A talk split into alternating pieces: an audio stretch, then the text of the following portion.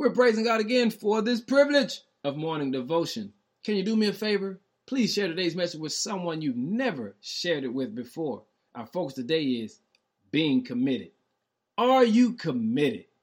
The word commitment simply means to have a feeling of dedication or a sense of loyalty to a cause or activity.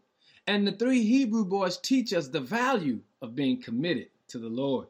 In Daniel chapter 3, verse 18, the three Hebrew boys said to Nebuchadnezzar, We will never serve your gods or worship the golden statue you have set up.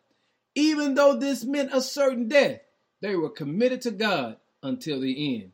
And family, anybody can serve God when He's blessing you and showering you with favor and everything you touch turns to gold. But can you be committed to God when opposition show up, when you are under attack, when they're scandalizing your name, when all of these distractions appear to come out of nowhere, when it seems like one thing after another continues to happen in your life, you need to understand the power of being committed. Because here's what the three Hebrew boys teach us when you are committed to God, even if they turn the fire up, the fire won't burn because of what you're covered with.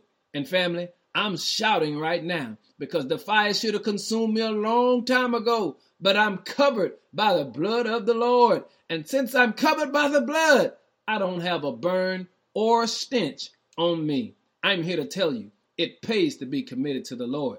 Are you committed? Well, if so, give him some glory right now. In Jesus' name, amen.